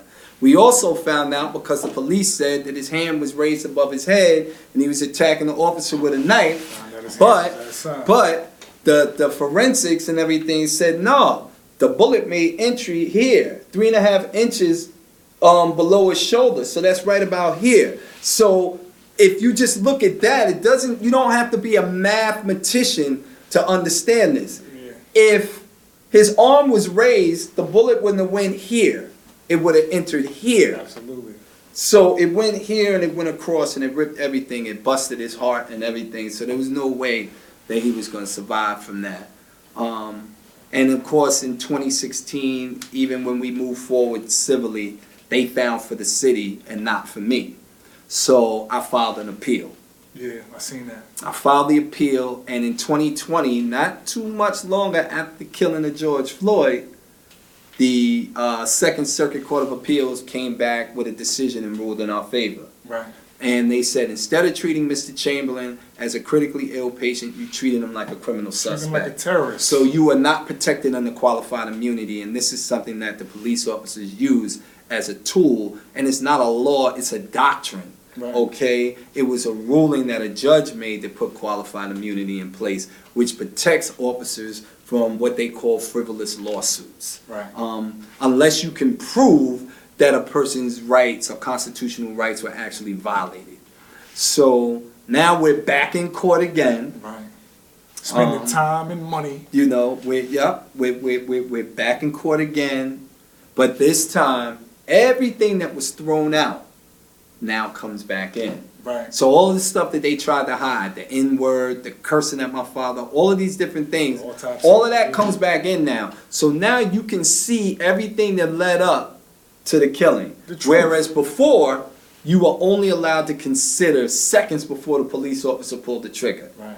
So this is this is where we are now, and I have a problem with community, faith-based, and elected leadership here in Westchester County, because I say, how dare you denounce the killings of George Floyd, Breonna Taylor, um, as of late Tyre Nichols Yeah. I just well you. and and you hold these press conferences and these rallies and you're out there as elected officials or leadership in the community and you're speaking about these things and yet you don't talk about what's happening in your own backyard okay bogus. so you Right. got here in white plains you got my father kenneth chamberlain sr Yeah. greenburgh you got jonathan maldonado new rochelle you got samuel cruz and you got kamal, Kamal, flowers yeah, Kamal okay Mount Vernon, you got Raynette Turner, and I forgot the other brother's name. And luckily for him, he survived being shot by the police. You know, um, he's not right anymore, but you know he's still alive though. So that has only put me on the front line You fighting for in- in everybody. the fight You to fight- get You're the only one I really see. I'm not knowledgeable what Mhm. other families are doing, and rest in peace to everybody who he just named. But I see you, the work you putting in, and I know, I can only imagine, I know it's not easy, you know, to, to maintain a lifestyle and give a hundred percent of your mind, body, and soul to, to the death of your father. So I, I commend you.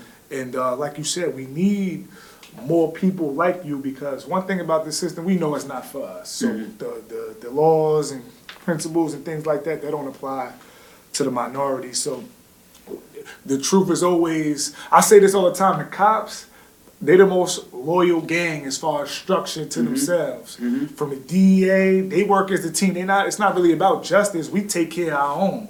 Fuck whoever y'all you know did these acts of crime on, which is not fair because y'all are, y'all have a, a Yeah.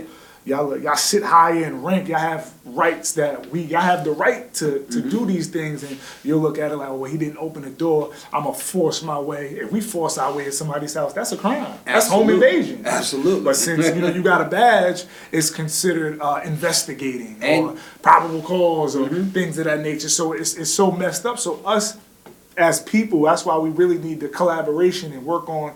So we, cannot beat. We got to get ourselves together the way we can be half as strong as the people who's making these laws that are designed to you know to trap us. Like I said, the cops. They'll blow your head off, and they all staying or sticking to that story. Very, very mm-hmm. seldom do you hear the stories publicized about. And to maybe when the feds get involved and all that, cops snitching on each other. Mm-hmm. They flushing everything down the drain before they do that. Whereas though we we don't do that. The cops get a hold of one of us and phew, it- it- that's it. Yeah. A whole organization took down and you it, you just switch teams. More Yeah. teams than, than, than my boy LeBron. So it's, it's, it's it's it's just messed up. But uh, I can honestly say you you, you keep going and, and, and you definitely got a, a I can say a new supporter because now that I'm more knowledgeable on finding me. You know, when you go through different things, I went through you know a lot of different situations in my life where, you know, my mental was the only thing I could I could work on. So now that I'm, I'm I see things from a different lens. Yeah. You know, these this that's the real fight. Yeah, You and, know? and, and It's see, with ourselves. people will say that, you know, um, we know that we know that the system is not designed for us. Over 160 years ago, a chief judge said that a black man has no rights by which a white person is bound to respect. Right. We know that that stands true today. You will hear these elected officials talk about the rule of law. The rule of law says that government, its agents and officials are to be held to the same set of rules that enables a fair and functioning society. Now, that doesn't mean that everyone is supposed to be treated the same. That means you're supposed to be given the same same consideration for similar circumstances. Right. Now- out at least, right? Yeah. So, if you were to kill a man, well, let's say first, if the police was to kill, s- when the police kill somebody, they have time to put their story together, their narrative, you know, um, Motive, they, they, they everything. can, they can do all of that. Um, there's a, there's an investigation, we're told to trust the process, you know, and then they come back with no true bill. And then, you know, where, where, where we are, It's like we are with my situation. Yeah. If you kill somebody, Come here. you are charged through felony complaint. Yeah. That means that the DA is charging you based solely on what they said you did, Right. and then they present it to the grand jury, and then you get indicted. Right. And You see, so it's, it's the so, taken, yeah, no bail, so, remand. so so it's the reverse. Yeah, so how is that the rule of law? That's not the same consideration for similar circumstances. Yeah. It's not. So this is why we have to be out there. This is why we have to be on all fronts. Like I've had people say to me, "Oh, when you gonna run for political office?" And I, my question is this: Are you a registered voter? Can can you vote? Yeah. Are you a registered voter? Because if you're not, don't ask me that least I'm question. wasting my time. Because I need you to vote. Because if I was to run for office, I'm not running to say I ran. I'm Yeah. running to You trying to win. win, yeah. Okay. I want to win. That's what's wrong with our people too. We just be wanting to talk and politics, You know? but we don't want to do the real work. Go You get vet. I mean, personally, I, I don't. I don't vote. Like I don't be in. Me, I'm. I'm like the furthest thing from a politician. That could just be ignorance. Uh, I might need to brush up on some some certain political topics, but I'd be more focused on. I'm growing, so I'm right now. I'm still a day to day action. I don't really know. You know, I'm not law savvy and, and things of that nature. That's that's something that I So- water in myself. And and I'll say this: I wasn't either. Right. Until after my father got killed. Absolutely, And yeah. now you want to know what a lot of times they say to me, how long have you been practicing law? Yeah, you said you this is what like- they say to me. yeah. And I'm like, Yeah. I'm not an attorney. That's crazy. You know? Right. But You look like the one. circumstances brought me to this. Yeah, it's a different fight. And so, you know, it's personal for me on all fronts. Oh, yeah. But I never allow my emotions to supersede my intelligence when I'm out there speaking. Can't. Even if I feel like I just want to shed tears behind it. I, I have to speak factually because if I lose credibility, it's over. That's done. It's over. Yeah. You can never speculate in fights like this. You have to speak factually. So I always say to people, anything that I say as it pertains to the killing of Kenneth Chamberlain Sr. is available through freedom of information. You can research that information, you can foil it, you can find out yourself. And I always tell people, if you look at all of the evidence in its totality, you I challenge you to come back and say that these officers have not committed misconduct and murder because they absolutely did. And if you don't, if because I, I, everybody's understanding the levels at different levels, but this, like, if you can't comprehend, you know, from what all of the facts, not the theories, all of the facts, if you can't put a good concept together on your own, how that situation, what uh, you just you safe to say uh, incompetent. That would be the only thing I would be able to say. Like, you just you don't have the ability to really think. Your brain doesn't process outside of redfish, bluefish, one ABC, one, two, three. It's, it's clear as day. You know what that was when you just talk about his illness and what he suffered from. This this man needed medical help every day. How in the world is he physically capable enough to pose a threat to anybody? And I've asked for help. I've reached out to the big names that you know out there in Oh, terms of activism and Everything everything. is. It's I've reached out to all of them Yeah. and uh-huh. Nothing. Of course, You not. know, this is too real for you them. know, this goes against nothing. the plot. Yeah, nah. You know, um, Yeah. even out here in the city of White Plains and or Westchester County, you know, I will say this, and you know, it's hard to say, and it's a good and bad thing. Eighty-five percent of my support base is white, not black. That goes back Okay. to I say this all the time. I'm not. I'm an individualist. I, I I'm all about my nation is genuine. So if you genuine, I don't care what color you are. We could deal and, and do because, like I said, I got you know I, I interact. I got white friends that that that treat me great. You know, I got black friends that treat me great. It's, it's all about who you are as a person. I don't really get And- caught up in this, that, that, this, that, that because You?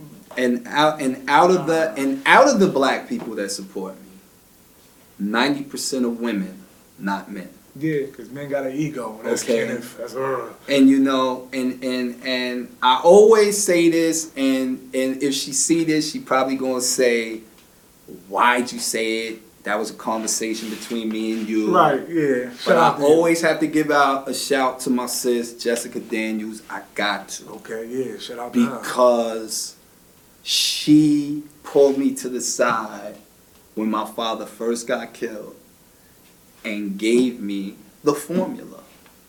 She told me how to move to get supporters. Oh wow. She did. That's dope. She said to me, the, the men are not gonna come.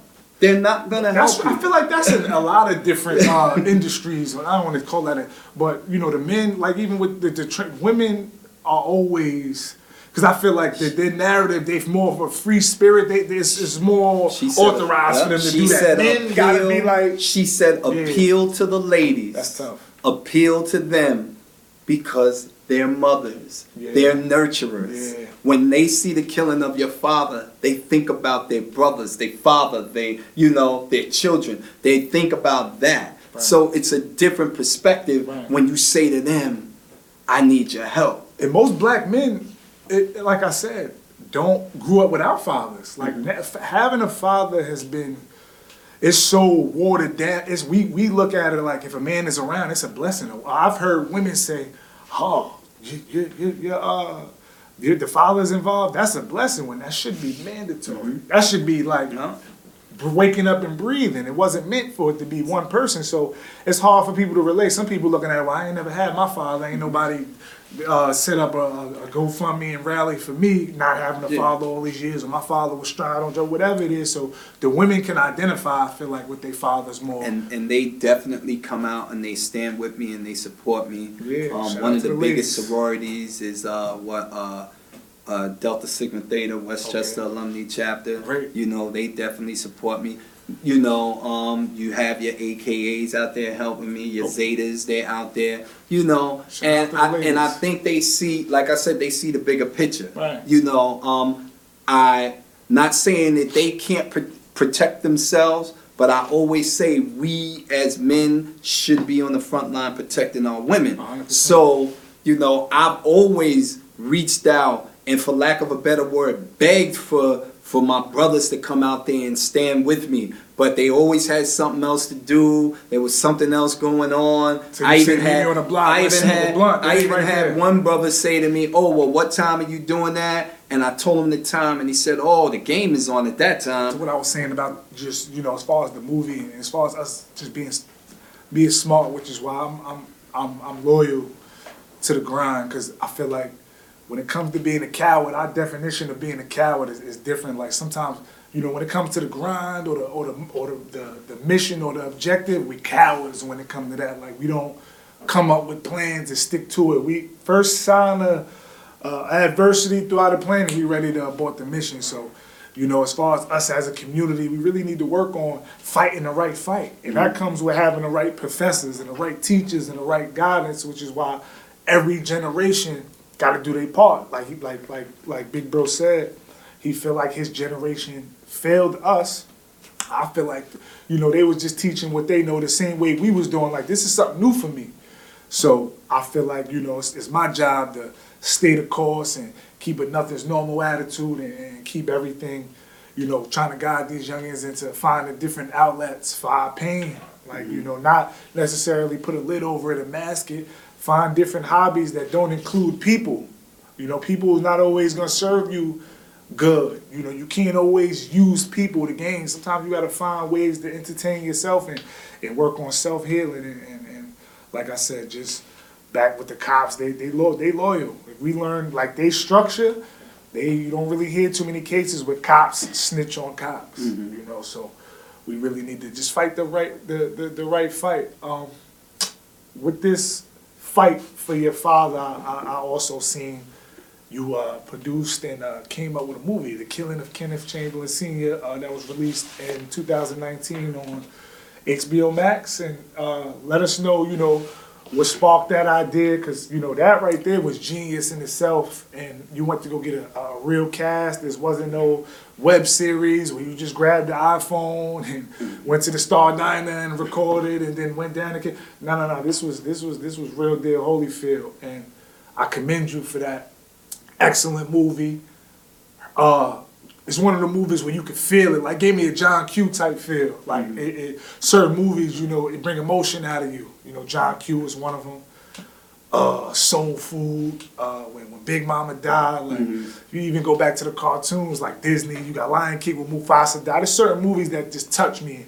That was one. It was actually too graphic for me. Like I, I, I don't really like watching things like that that could really have a, a, a real life effect on how I'm feeling watching the movie, but knowing it was based on a true story. So, you know, the movie was, was heartfelt. I recommend everybody go go watch it, purchase it, stream it.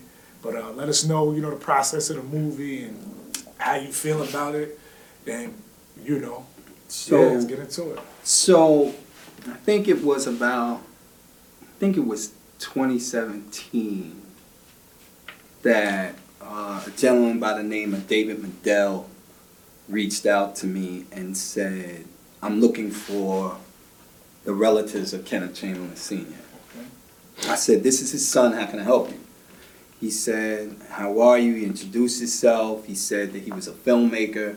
He said, You know, um, I was following the story about your dad, and I noticed that you're not really getting the national attention that you should around this case. He said, I want to help you. So I said, Well, how can you do that? He said, I want to make a movie about your dad. So he sent me, you know, a link to some movies that he's done. And I watched that. And I said, okay, this guy really does movies, Serious, you know. Um, we spoke a little bit more. I put him in touch with my attorneys. Everything we gave him was obviously free through freedom of information. We did not give him any confidential stuff. I would say as fast as we gave him the information, he was sending back a script. Oh wow. He He's sent serious. he sent the script back. I read the script, and I said, okay, this is fine. And then he be he said, all right, I'll be back in touch with you. Um, the next thing I know, he says to me, hey, um, I got some good news. And I said, what's that? He said, I, I got somebody who wants to play your dad. And I said, really? I said, who? He said, um, do you know Frankie Faison? I said, Frankie Faison. I said, coming to America, Frankie Faison? Yeah. I said, Commissioner Burrell from The Wire? Woo! Frankie Faison? Yeah. He said, yeah. I said, white chicks from Frankie Faison? That's so I'm him. calling Yeah. all of these different things, right? And um, he Wow. said, yeah. And I said, um, did an excellent job too. I said, absolutely. So Damn. he had, he brought him in. Anika Noni Rose played the Life Aid dispatcher. Um, LaRoyce Hawkins from Chicago PD Chicago, yeah. played me. Yeah. Um, and That's a legendary cast, man. and you know, I was I was beyond honored. I was beyond thrilled that that they saw this not as a means to make money because it was no budget, yeah. no real budget. They saw that as giving back and read the story and knew about the story and said, "Let me do something about it." Yeah. you know, um, let me help the way I can. Shed light, let me yeah. use my platform to bring light to the The killing of world his needs to hear this story. So right. yeah. um, we flew down to Chicago. We filmed down there. Oh wow. I was on the set, you know, as a consultant, and sometimes I left the set. I was about to. Yeah, I know that was hard. It was it was very hard. Like certain scenes, I wouldn't be on the set. Like especially at the end. We know the name of the movie is called The Killing of Kenneth Chamberlain. Yeah. You know he dies. You he gets something. killed. Yeah. Okay, so especially that end part, I wasn't on set for that because it's always hard to look at this movie, um, especially knowing what happened, especially knowing there's no accountability. You know that no one was charged in the killing of my father. no closure You all. know, um, I have yet to mourn my father's death almost 12 years later because I've been fighting ever since. Yeah. So it's a it's a it, it was it was great that they did it. Then we needed somebody to come on as an executive director, somebody who could help promote it and push it. So they sent the film out and they sent it to Morgan Freeman. Morgan Freeman saw the film once it was done and said, "Oh my God, how can we get this? I want to help get this film out there." That's amazing. And then he came on, and then we started pushing it. It started getting these awards and everything, Yeah. and Gotham Awards and everything else, Right. and different awards at film festivals. And a lot of times now, I say, if nothing else, I want the film to be a teaching tool of what not to do. Right. This you don't do this this way if you if you're law enforcement yeah.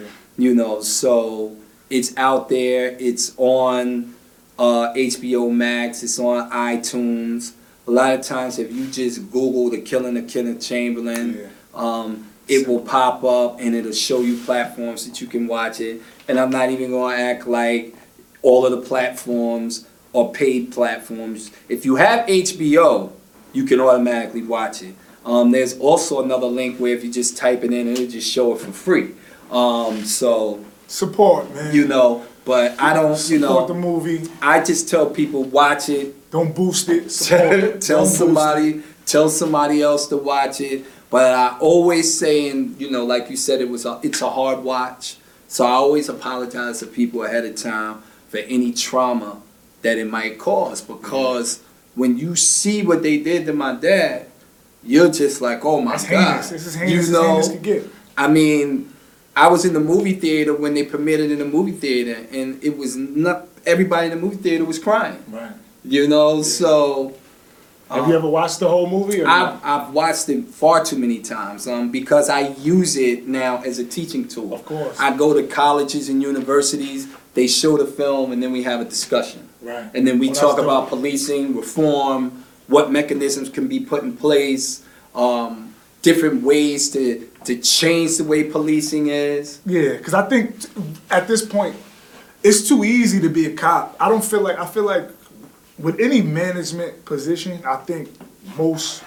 I think the world needs to start doing more of a screening process before these guys get in a lot of these positions. If, if you suffered from chronic bullying or you know you don't really have that much of a say so in life period then i don't think being a cop is, is the job for you because you've never possessed the ability to see something and that just be what it mm-hmm. is. so a lot of times these guys get these positions and power is a, is a, is a strong thing to have. You know, it's easy to abuse it. It feels good having it. It feels good flashing some lights and making somebody go pull over. Like that's a lot of control. You're giving these people way too many control, too much control that their brain can mentally sustain or Mm-hmm. control or, you know, filter out. And these people are are just abusing it and doing uh, ridiculous things with it. So I think the process of becoming law enforcement needs to be a little more vigorous. It shouldn't be just about an academy where you're running up and down and physically being able to uh,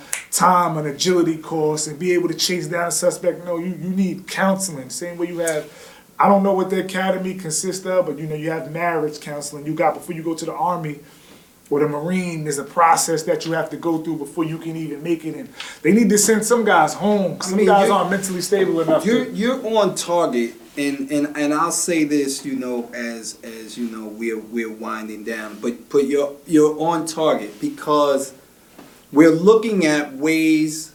You know, when you talk about police reform, police reform has this negative connotation. When you hear the word reform, people think, oh, they're anti-law enforcement. No, No. we're not anti-law enforcement. We're anti-individuals who feel they can do whatever they want to whomever they want. right. We're not That's what the battle is. It's not Okay. all cops. I know some cops personally that are that are great. I just got pulled over with my son because my, my insurance lapped over and it was I had like 16 days unpaid. Uh-huh. The guy pulled me over. He said, "Listen, oh, you work for the town. You know, shout out to whoever he is in Greenburgh. He pulled me over right on Manhattan. Yo, you uh." Yeah, she says your insurance was up, this, that, and the third, but uh, you know, just check that out and, and let me slide. He could have towed the car, kicked me and my son out, and honestly, I wasn't as uh, my energy was. I was like, "Fuck it." I kind of tensed up. I got my little man. What's the problem, man? Like I know my braking doesn't wrong. My and he quickly uh, assured me that you know he wasn't gonna pursue it. So you know, shout out to those guys. You Yeah, know, so- just like us, they classify black people. People sell black people this, that, and third. Then there's some good brothers. Mm-hmm. You know, so you know, but Yeah. yeah. Um, So you gotta look at you gotta look at that. So like some of the things that we've been pushing for outside of body cameras and things like that is we've been pushing for CCRB, civilian complaint review boards. But they're no good if they don't have subpoena power. Yeah. So you have to be able to subpoena officers and and compel them to come to speak to you because other than that they won't. Yeah. Um, you talk about uh, we've talked about the licensing of police officers, meaning that the same way a social worker has a license, an attorney has a license, in all these other professions, a police officer should have a license to enforce the law. And if it's found that they're guilty of any type of brutality, misconduct, or criminality, you lose your license and you can no longer enforce laws anywhere. Yeah. But that would mean you'd have to create a national database that they go inside that database where you punch their name up and all of that information comes up. But they don't want to put this data out there because they don't want you to know Yeah, all of the things that's going on. And then lastly, you know, is you can't just say training and how they deal with individuals who have mental health issues. What about the mental health of the police officer? Right. You have to look at the mental health of the officer because a lot of times they go through psych testing and it's only one time and that's before they get hired and that's it and then they never psych tested again. And I spoke to a friend of mine who's a police officer and I said to him, why don't you guys ever do um, psych testing after they get on? He said, because you wouldn't have any police officers. Ding, ding, so, ding, ding, ding. so Makes perfect sense. you know that that's what that is. But you know, um, Listen, all I could just simply say is please, you know, um, always remember when you see people out there fighting these types of fights that you know it is imperative that you stand out there and stand with them. It's not about you going out there and speaking on their behalf because most of the time they have the people that can speak. Right. We just need you out there to show the numbers. To show, yeah. You know, and, and so you come out there and you stand with us and you stand in solidarity because you want for your brother and sister what you want for yourself. Let's bring the So, village back, man. You know, and that's it, bro. Yo, this was dope. um, I hope one day we're gonna close it out on this. I hope one day, you know, you fully get that chance to release and grieve your father properly. You know, right now society has really forced you to stay in defensive mode and, and, and not even defense mode, attack mode. You fighting this is a war. This is this is warfare that you that you're going through for your father and is somehow got in the way of you being able to grieve the loss of your father. So I pray God blesses you with that. Um, this won't be our last time linking up. I appreciate you for gracing your presence and knowledge, you know, with the Nothing's Normal Nation. And uh, yeah, man. So, you know, if, if you're looking to follow me on any type of social media platforms, I'm definitely on Facebook, Kenneth Chamberlain Jr., and on Instagram, it's official Kenneth Chamberlain Sr. on, on IG. Um, other than that, you'll find me on LinkedIn and all of those other social media platforms. Just type my type my name in, it definitely pops up. Or as we used to say, just Google me. Yeah. You type my name It's in there. there, Yeah. all the information comes up, and it'll show you where I'm at, you know, and how to connect. And if you really want to know what's going on, if you if you reach out to me, I'll put you on a list serve, and you'll know about any events and anything that I have going on. That's dope, man. So yeah, follow the brother, man. So, you know, if, if you're looking to follow me on any type of social media platforms, I'm definitely on Facebook, Kenneth Chamberlain Jr., and on Instagram, it's official Kenneth Chamberlain Sr. on, on IG. Um, other than that, you'll find me on LinkedIn and all of those other social media platforms. Just type my type my name in, it definitely pops up. Or as we used to say, just Google me. Yeah. You type my name It's in there. there, Yeah. all the information comes up, and it'll show you where I'm at, you know, and how to connect. And if you really want to know what's going on, if you if you reach out to me, I'll put you on a list serve, and you'll know about any events and anything that I have going on. That's dope, man. So yeah, follow the brother, man. Yeah, man. I hope y'all enjoyed yourself, man. I'll see y'all next time. Episode five wrapped up. Yeah, love. Yo, bro. Big bro.